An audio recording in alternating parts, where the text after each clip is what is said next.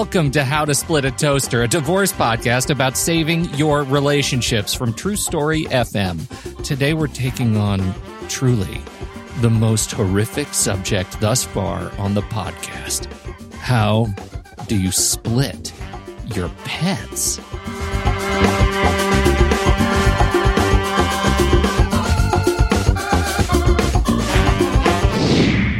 Welcome to the show, everybody. I'm Seth Nelson with my good friend Pete Wright, and we're joined today by Karis Nafti, dog trainer and animal specialist from South Africa.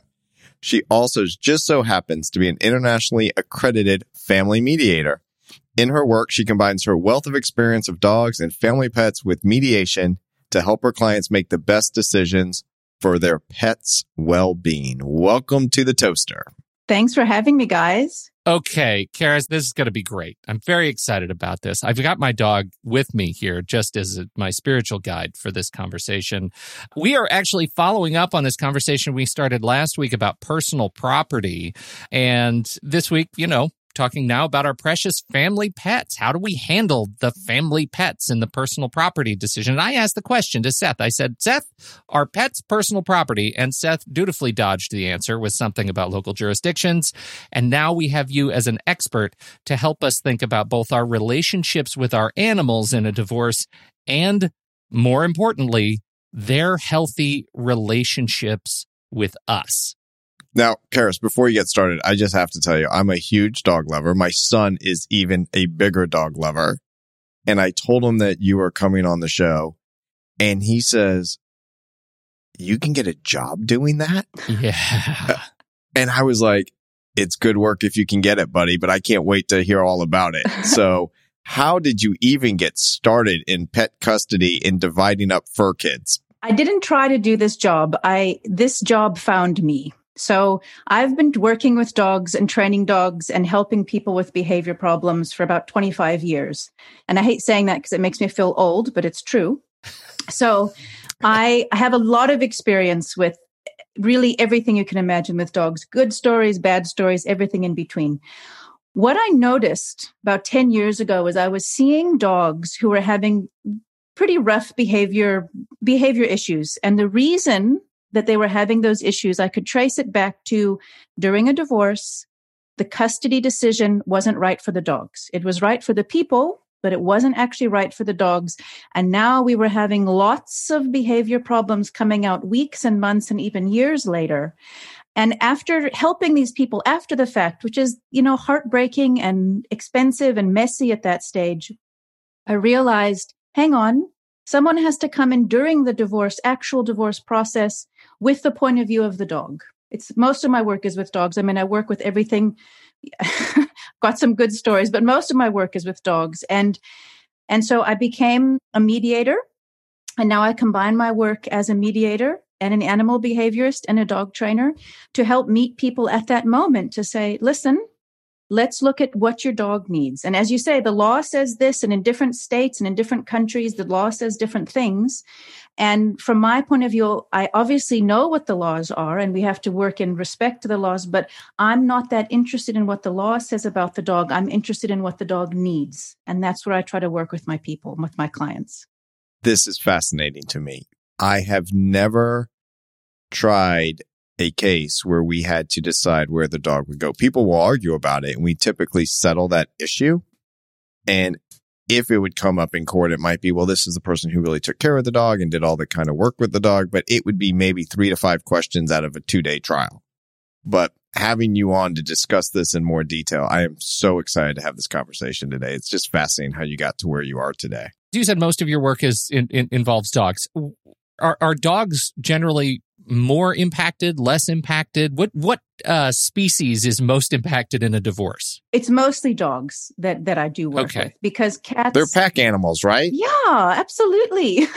right, and someone from the pack just left. Some someone from the pack left and where did where who who does he go to and and where does it go?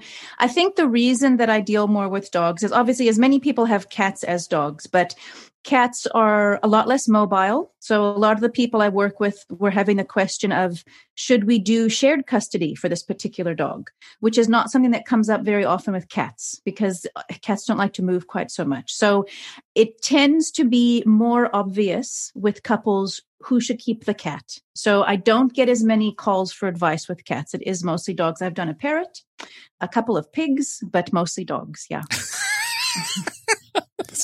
Pigs. That's exactly where I hoped we'd end up. shared shared pig custody. I this is uh, delightful. We you you already brought up custody and shared custody, and I really want to talk about that because that's that's the thing we know uh, the the least about here. And we usually approach custody questions from the perspective of those you know who can hold a pen.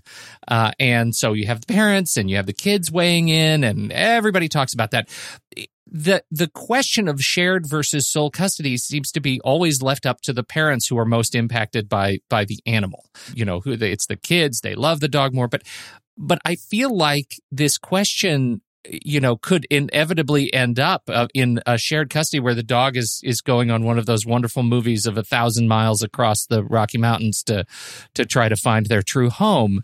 Uh, how do you know you're making the right decision? When it comes to custody of your animal. Yeah, like what do you look for? How does it work? That's why it's interesting, guys, because it's not that obvious. Um, so I'm going to answer that question in two ways. So the thing, when I I work with a lot of attorneys and mediators, just giving them advice about their clients. So my default advice is that if the clients are willing that it should be written into the agreement that regardless of what decision is made about the dogs, it gets reassessed three months later to see if the dog is coping because dogs have very obvious signs of stress if you know what you're looking for. And so we often don't know at the time. So if it's a question of should we do shared custody or not, I will look at things like the history of the dog. Is it a rescue dog? Is it a dog that's had a, a, quite a stressful life where transitions have been difficult or his home hasn't been very stable? I will look at the breed of the dog. So sometimes you'll get, um, call them more working breeds like uh, German Shepherds and Malinois. Um, one of my dogs, I have an Australian cattle dog who loves me, but he'd run off with my husband in a second if he left me and like wouldn't even look back. so certain so, so certain breeds of dogs tend to bond more with one person. That's how they're wired. So for them to do a shared custody is quite traumatic. There's other breeds of dogs that like, meh, they don't care. Like, whatever, life's cool. Okay, so I have two miniature dachshunds. One is named Theo. He's a long hair, and the other one is Penny. Theo, we've had since he was a puppy. And Penny, we had since Penny was about 18 months old. So what about miniature dachshunds? we're getting into some quite specific therapy here. Very I didn't know specific. we were going there. Listen, Seth, you can yes. You, you, can call me after and we'll have a session, okay? But I'm just kidding. oh, excellent. I love that answer. And I'm not even trying to split up with anybody. I love my girlfriend very much and I'm trying to make sure that one day when we move in together, then uh, I can bring my dogs with me. So I think she would actually take them more than she'll take me, but that's another story. I was going to say the dogs already love her more. Seth, don't even it's yeah, settled science. Exactly. So don't, don't, even ask. That's my advice. If it's me or yeah. the dog, don't even ask that question. It's never a yeah. good one. so listen, okay, but it's a fair question. So I wouldn't, I don't want to make a generalization about any breed. I don't want anybody listening to say, oh, well, that lady said that this breed can and can't. Every case has to be looked at differently. And if it really isn't an, a clear, obvious choice, that's why I put in place my, my, my check-in three months later. It's like, okay, then we can assess. So what are the signs three months when you're assessing, like, like stressful things for dogs? Okay. So, so dogs will show stress in a lot of different ways. And the main, one of the, they will change their the character in some way. So for some dogs they'll get very very withdrawn. So if it was sort of a bouncy happy full of life kind of dog uh, they may withdraw. They may start spending a lot of t- time alone in a room or or they just seem like they don't have the energy they used to have. You will get other dogs who go the opposite way. They become manic. They cannot settle. You know everybody these days kind of loves the word anxiety. That's a little bit of a soapbox of mine. So they will say, "Oh, my dog's just has so much anxiety," and and normally what that means is your dog's just got a little too much energy in their body. They don't know what to do with it, and it needs an outlet. But that can be a sign of stress. The more hectic things that I deal with, the more complicated stuff is sometimes dogs start to get snappy and aggressive. They'll behave aggressively. They can get genuinely very aggressive. Um, they will get destructive. So they'll start chewing up the furniture and they'll start chewing up the garden. They might become aggressive to dogs when before they were friendly some dogs I see start um, chewing on their bodies, you know, like they chew their pads or they lick themselves raw and they pull off parts of their hair, that sort of thing. So this is all changing in behavior. Yeah. That's what the key thing you're looking for. Yeah and when you're doing yeah. this. And I've got a really like I've got an easy a, a, good story that illustrates. I've got a couple of good stories, but this the one of the very first clients, and it was actually it was two miniature Dachshunds. I'm not I'm not even making that upset. So this applies there to you. We go. there go, we go. Pete. See, okay, right. coming see? back around. Right. See, Seth, Seth and I are in sync, and we didn't even discuss this beforehand. So that's pretty cool. Karis, we're in sync now until I tell you what we call in my family proud parenting moments. And proud parenting moments are when you do really something poorly as a parent. Like it's very sarcastic. So we're on sync now. You're not going to like me in a few moments. Oh, okay? okay. But, but continue about the dachshunds. Okay. Okay. So I had a client who had two dachshunds and they, he called me because his dogs were peeing on the couch, which I deal with a lot. So I said, okay. And in getting a history, it came to be that the dogs only peed on the couch every two weeks. I said, well, that's very odd. What happens every two weeks? He says, well, every second weekend they go with my, to my ex-girlfriend. Then they spend time with her. And when they come home, they, they pee on the couch for about three days. And it's very obvious to me and anyone who works with dogs that that sort of peeing on the couch is a stress reliever. It's an it's sort of an anxious behavior. And as the story came out and I and and I got more of a history and I met the I met the girlfriend and all of that, the dogs were really bonded with their dad. They, they really, that's where they wanted to be. It was not a nice transition when they went to the girlfriend. They fought every time, the pickup and the drop off, every time was a fight. And what I helped them see was that the truth is they weren't that interested in the dogs, that, that there was just an attempt to keep the relationship going in a little bit of a unhealthy way. So that was a good example of how dogs show stress. So the so I said, look, let's experiment. Let's keep the dogs just with dad for a few months, and, and the peeing stopped, and the dogs were happy, and everything was easy. So that's a very obvious example of what the kind of stuff that I deal with a lot. I that actually brings up a really interesting question to me, and um, I don't know, maybe it's not interesting to anybody but me, but this idea of using the pets as some sort of tool in the separation whether it's to like you say to keep the the you know relationship moving in some direction or where the, the pets become a vessel of something else. I see that all the time not just in items or the kids using them as weapons or the pets as a vessel to stay in the relationship and keep a connection even as Karis says it's a unhealthy way to stay in a relationship the thing that I see most often is people staying in the litigation. They don't settle their case because that's the only thing that still connects them. Wow. They're just not ready to let go and move on with their lives. And those will end up going to trial and there will be an emotional release at the end of trial that is not so much the outcome of the trial. That's when a judge says, you're now divorced. So I see it all the time. I'm sure Karis sees it with the dogs, correct? All the time. All really all the time. And I what I find is when people are willing to work with me, most of the time they're kind of at a point and, and I will say this to people joking, half joking. I say, if you need to carry on fighting, I understand that.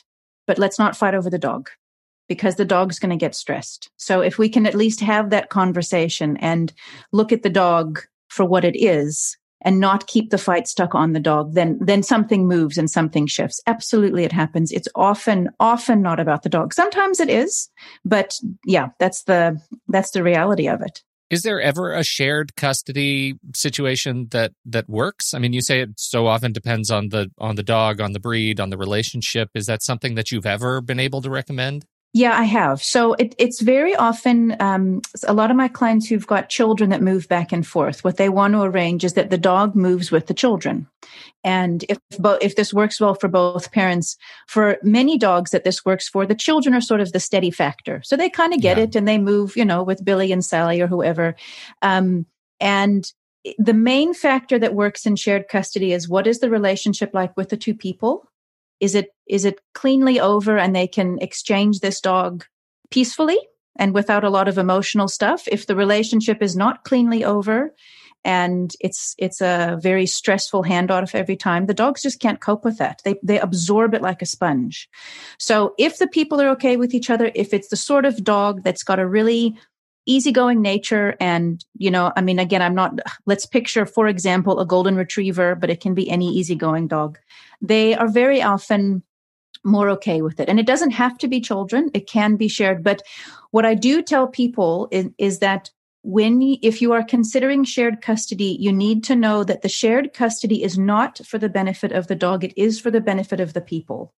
So some people they, they kind of think oh my, my dog can't say goodbye to me. And that's not true Dogs are very good at saying goodbye. People are not good at saying goodbye.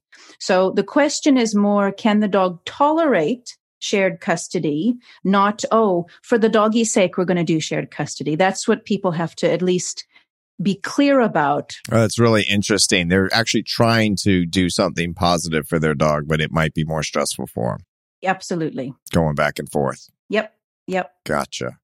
I can imagine that is a central challenge in your work is reminding people of that point and getting them to believe it. Yes. it's it's um Listen, I will tell you almost everything Karis said on stress going back and forth, not making the dog the issue. It's about the dog. It's not about us, the parents. You can just insert the word kids. Yeah. You, unfortunately, parents will fight over kids and use them as tools. It's not about you, it's about the kids. But what makes it difficult and much, much different with kids is I don't think, and Karis, this is, I'm posing this as a statement. It's really a question for you. Does one party say, well, I'm just not good with the dog, so they should stay? Cause I'm never going to have a parent that says, I'm just not a good parent. I think the kid should be with the other parent. Like that does not happen in my world. How about in your world with dogs? Like I'm not really a dog person. It was always her dog. It's not a big decision. Yeah, they, uh, people in that situation don't need my help. So so it's not an issue. It's yeah. I, I, love hearing stories like that where it's just clear and it's not a fight. So yeah, I, I think there are plenty of people like that who don't. They want their freedom. You know, they want to move into a or they want freedom to travel or whatever it is. So it, it just depends on everybody. But what is interesting, I had another case where a husband and a wife separated. They, they got a divorce. They had three little kids and they had a German Shepherd who was about four. And she called because the, she called me after the fact because the dog was chewing up her couch, like all of her furniture. And at the time of divorce, the parents weren't fighting at all. They just said, well, the dog should of course stay with the kid. You've got the big yard, you've got the kids. That's, that's who should keep the dog. But the dad in this story used to take the dog for a run every morning, like religiously. He would work the dog and, and train it. And then when he moved out, he stopped. And the mom didn't have time to run this dog because she was like totally at her hands full. She loved the dog, but she had three kids. So what's she going to do? And the reason the dog was chewing up the couch, he was so frustrated at his, at his, now he's missing this, you know, German shepherds, they need to, they need to be useful in the world. They need to feel like they have a purpose. And even if that purpose is catching a frisbee for an hour, they need it. And so I chatted to them after and I said, actually, this dog probably needs his exercise more than the kids. So the dad ended up with the dog he had a smaller yard and he worked full time, but he still worked the dog every day and the dog was happy. So that does also happen, interestingly. But then I usually have to come in when things have gone wrong to try to help. I don't work my kids hard enough. That's the truth. Yeah, get them out there, Pete. Do the dishes, do something. Yeah, they need to be catching more frisbees, frankly. okay, so I'm going to share with you, Karis, my worst quote proud parenting moment. Okay. I am then going to give myself a very weak defense to this issue that any jury would hang me and string me up. Okay. Remember, my kid's a huge dog lover. Okay. And one morning, I, when he woke up, it was on a weekend. I told him, I'm going to get you a puppy. And he just started smiling. And then the next words out of my mouth were April Fools. The worst thing I've ever done to my child. I am laying it out there. I'm being vulnerable. I assure you, it's like dead silence on this podcast. Now you should see their faces, like jaw dropping, like everyone else just did. I, anything you say is not even close to how badly I beat myself up over this for the last 10 to 11 years because my son is now 16. So he was like five or six. Horrible. When he was five, Seth? Pete, I told you this was my worst proud parenting moment ever. And I told you that I wasn't even going to tell you what it was going to be because I knew you would be coming at me. But what's even worse, Pete, is I got silence out of you. That's the first time ever. Yeah. Do you know you disappointed Oh, dad? That's what you got just now. Now, are you ready Yeah. for my weak defense, Karis? I guess. I mean, what am I going to do? Go for it. I, has lost faith in the podcast, in you I as know. a host, and maybe as an attorney. This is just all a big mistake. Okay, go for it, Seth. Uh, it- so I did get my son a puppy. I got him Theo, the miniature dachshund that we discussed briefly earlier. Granted, it was about 10 years later. I said this was a weak defense, which he points out to me every time this comes up. And when he, when I told him you were coming on the podcast, he said, You're going to talk about your proud parenting moment? And I said, I really don't want to. He goes, you have to. So there it is. I am bearing my soul. I am not perfect by any Okay, stretch. so if your son is listening, which I'm sure he will, I'm sorry. And I can only hope if you end up with 700 dogs in your life later, your dad will know it's all his fault. That's all I can say. That's right. And I'll have to fund and it. That, that you send him to bill for yeah for food and shots and yeah. They will be the healthiest, most Which actually dogs. leads me to a question, Karis, to get the topic off me and my proud parenting moment. Do you deal with how the expenses go for the dog? Because that's an issue that does come Yeah, up. Yeah, it is an issue that comes up. So I I it depends on the client, but everybody I work with has either a divorce attorney or a mediator that they're working with. So I don't get too much into the finances because I don't know the rest of the story of the couple. I don't know who's paying for what or what the maintenance story is. So I do work with them on, you know, who gets to choose the vet, um, end of life things. You know, if this is an elderly dog, who's going to make the decision about when the dog, if the dog needs to get put down and that sort of thing. But the actual um, finances, no, I let the, I work in collaboration with their mediator or attorney to sort of incorporate that into the rest of the household.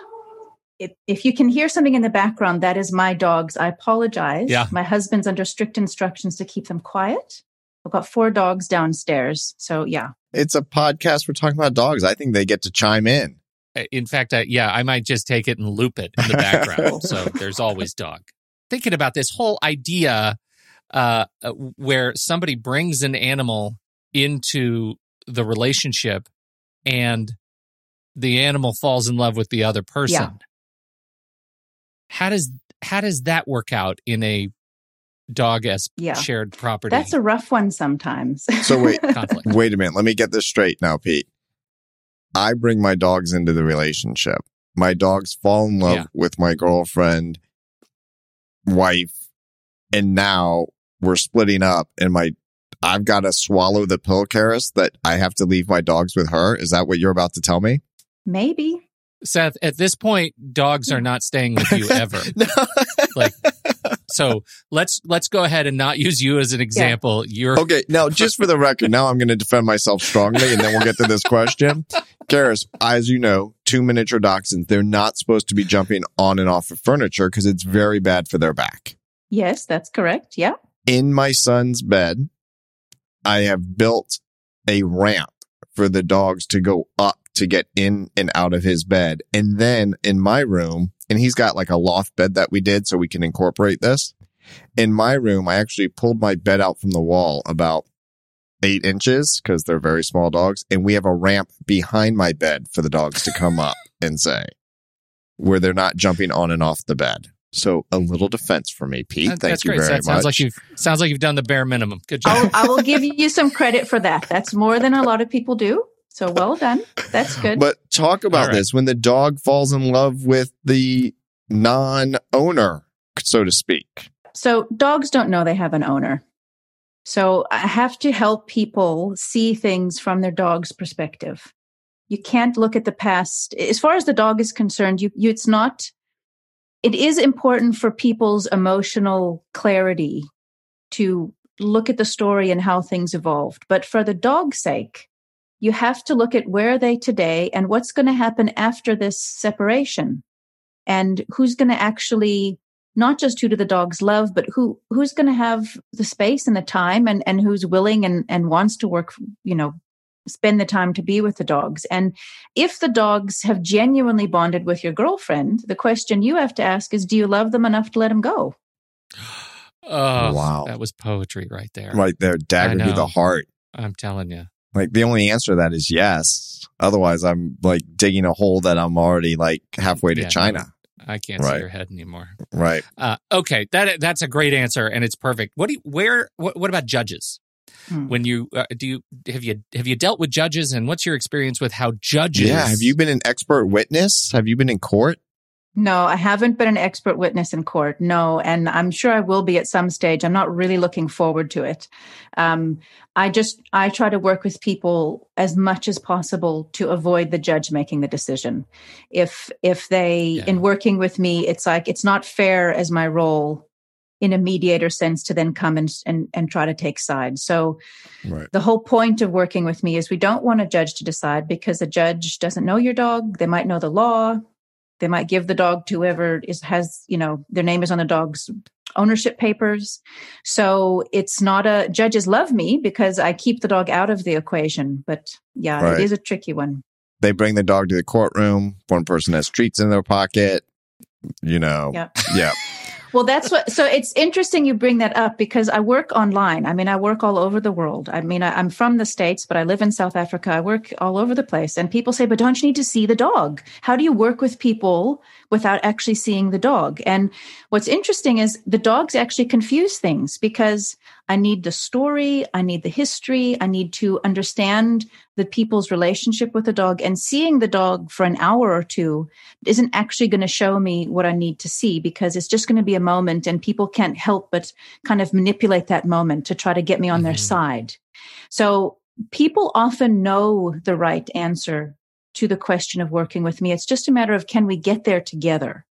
And I even help people. I mean, when I'm not doing divorce mediation, I'm, I still do behavior work and I do it online. So if people are having behavior problems, I just help them over Zoom and I get video of the problem and I say, cool, I can see what your dog is doing and why. This is what you need to do to fix it. So seeing the dog actually confuses this particular topic.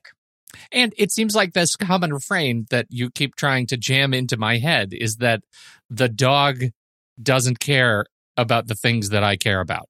It's true.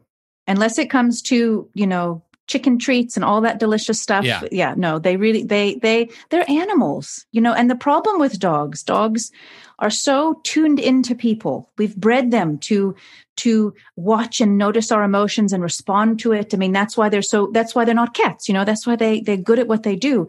But because of that, we assume they have the same emotions as us, which they don't. They're very simple little creatures. They don't manipulate, they don't feel guilty. I mean, my thing, my, I- could talk for hours about, you know, those awful videos that people send around of like dog shaming videos and guilty dog videos. Uh, They actually make me cry because there is no such thing as a guilty dog. All of the dogs in those videos are terrified. They are so scared of the voice that the owner is using and that staring that people do. And if you study dog behavior, all they're trying to say in that, in that language, that body language that we in- interpret as guilt is they're saying, please don't hurt me. And they're Mhm. awful. They're awful. So that's a good example of where you can't, it does dogs a huge disservice to humanize them. They are not little children. They are animals. They're dogs. I've just I I'm uh, rendered just a little speechless because I'm just thinking, what am I doing to my dog? why do I why do I make him wear pants? See, now the tides are turning. I'm just saying. I'm not the only bad actor here. Seth, what's your experience in the courtroom with animals? You've uh, you've got I mean it's Florida where you are. You've got you probably have gators and Yeah, Right. we have all sorts of animal issues that come up, but Karis knows my answer. It they are just deemed property, and if you own that dog, um, coming into that marriage in Florida, that's premarital property. That dog's going to stay yours, even if they fell in love with the other spouse. Um, but what Karis is saying is very fascinating to me because you can just insert the word kids. Karis is like, it doesn't really matter what's happened in the past. What's best for them in the future? Now, how do I prove that in court? I show what's happened in the past. So on the example where the parents worked it out with the German Shepherd that you gave, Karis, I would have been in court saying, this is the dad that gets up every morning and goes for a run and really is bonded with the dog. And they would have said, Oh, but the dog likes to sleep in the kids' room. And we would have this thing go back and forth. And then that decision's made. It, there's not what Karis is talking about where, Hey, we got to see how this plays out three months from now, four months from now. Let's see how the dog responds. Like that decision's made. It's over. It's done. We move on. It is not anything qualitative. The other thing, and I'm not bashing the judges at all on this. You also have to understand what the judges deal with on a daily basis. Well, I'll have clients call me and say, my ex is doing this, this, and this to the children. And I'm like, the court system's not set up to deal with that. And they're like, but it's so bad. They talk badly to them. They do this, they do that. And I said, okay, I appreciate that. That behavior shouldn't be happening, but is it at a level where it's so bad the judge is really going to step in? Because you have a right to raise your children the way you want to raise your children and if you scold them a certain way or you have a certain tone of voice or you do x or you do y you don't have to be the perfect parent. You're allowed to parent your children the way you parent your children.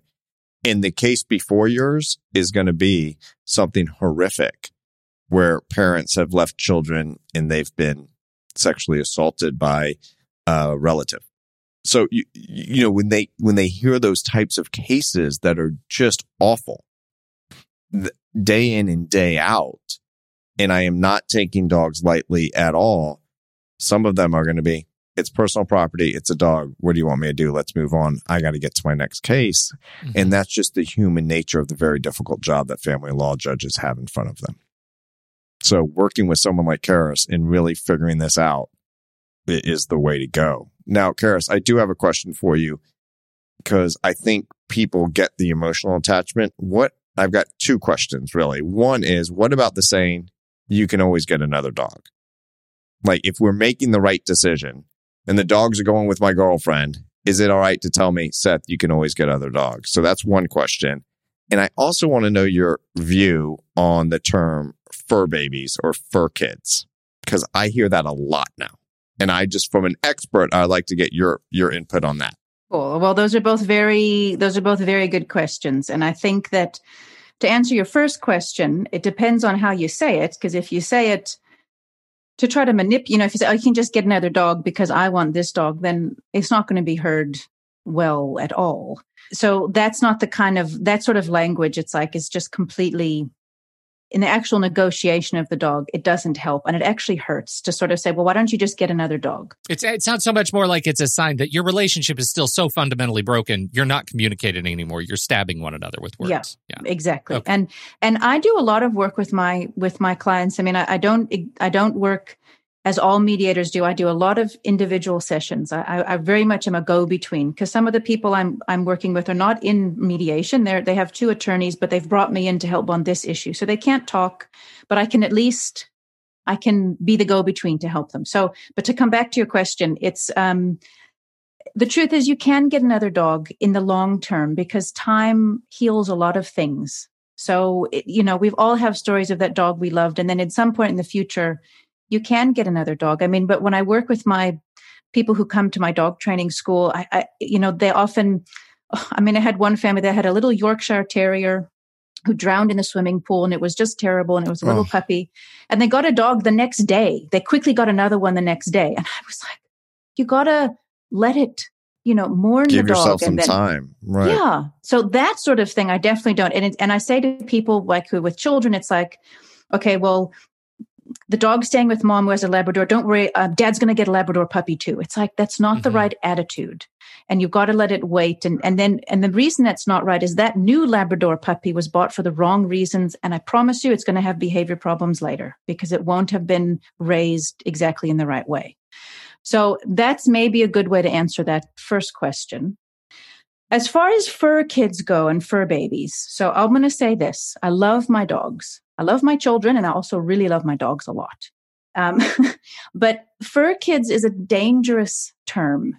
And I say dangerous with a little twinkle in my eye because they are not children. And, but for a lot of people, they have taken that place of actually being the child. And a lot of the dogs that I see who are having very interesting and difficult behavior problems, it's because they get too much attention. They carry too much emotional weight for the whole family. It's like, imagine a family that has, you know, a child and they've put all their hopes and dreams and he's going to go to Yale and he's going to be perfect. And, and that same family desire, if they put it onto their pit bull puppy, um, it's too much for a dog. They're not meant to be the focus of a household. So it's, if you really love your dog, you'll see it for what it is. You won't try to make it more than it is. And love, really loving a dog means understanding what does a dog need? How much exercise does it need? How much time alone does it need? What do good, you know, kind of good boundaries and good training actually look like?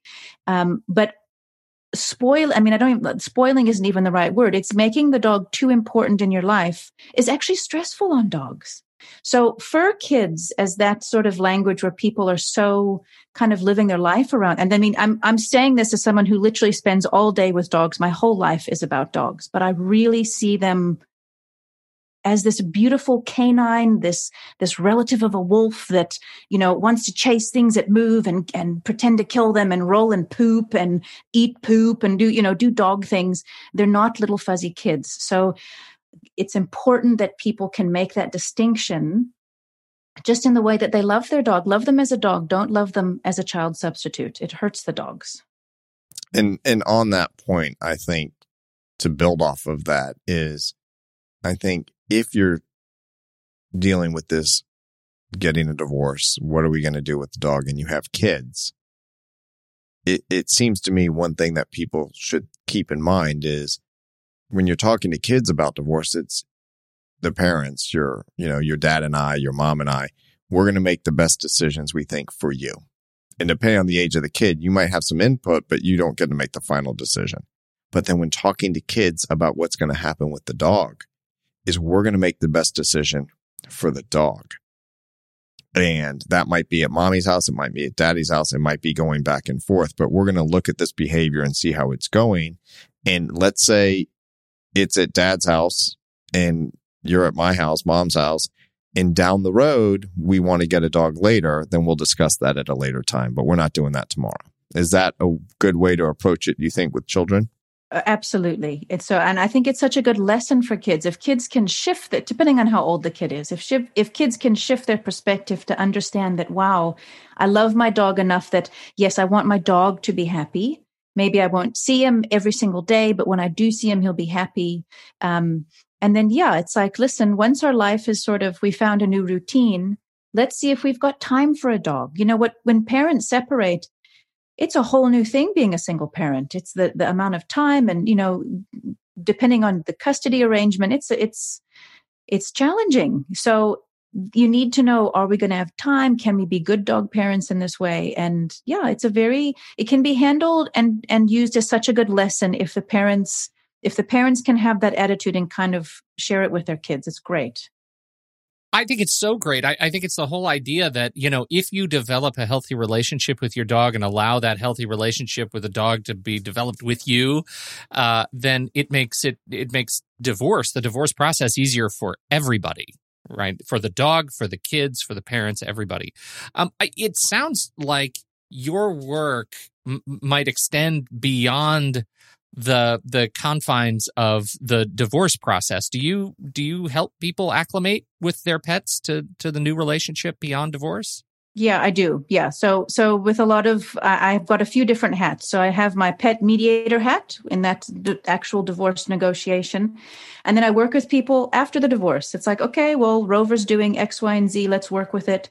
Or some of my clients just before the dogs had a chance to sort of have behavior problems, they still want some support um, just going through it. And then I will put my dog trainer hat on and my behavior consultant hat on and say, cool, that decision's been made. Now I can take a deep breath, whatever the decision is, shared custody, not shared custody, and let's work with it. So I do. I change, I I change gears depending on what people need because I, I, get very attached to these people and dogs that that I, I love makes me so happy that I can offer this this sort of support to people. It's like I can't even tell you. I, I, talk to my other dog trainer friends. And they go, "Oh my god, that sounds like the worst thing in the world." You know, they just want to teach puppy school, and I say, "Well, it's great. I, I it's wonderful. I love it. I love it."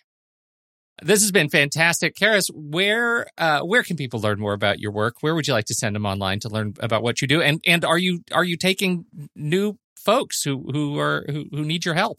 Yes, yeah, I am absolutely. You know, I try to I, I, I, when I work with people, I say we want to try to work with this as quick as possible. We don't need to draw it out. So I, I get new clients in all the time, and then it's and then it's over and it's resolved, and and we can move forward. So, if people want to reach me, my website is called WhoKeepsTheDog.com whokeepsthedog.com and they can find me there. Um, easy to remember. And I'm on Instagram as my name, which is at Karis Nafte, K A R I S N A F T E. And you can find me on LinkedIn there as well. Karis, thanks for coming on How to Split a Toaster. It's been such a joy. I learned a lot, and I think a lot of our listeners are going to be able to refocus when they're thinking about this issue in a different way. And that's why we're here. So, when we're talking about how to Split a Toaster, a divorce podcast about saving your relationships. That includes your pets, especially your dogs. Definitely. Thank you guys. It's been awesome to be here. And to everybody out there listening, uh, we put together a new form on the website. It's a little button, and you can ask a question. And if you want to ask a question and uh, uh, drop your question to us, if it's a question that we can send to Karis, maybe she can jot us a quick note. We'll follow up in the uh, uh, in the coming weeks. So and if you have any other questions that you want us to discuss on any other topics, send them our way. We're happy to uh, try to tackle them for you. Absolutely. Uh, on behalf of Karis Nafte and the good Seth Nelson, I'm Pete Wright. We'll catch you next week right here on How to Split a Toaster, divorce podcast about saving your relationships.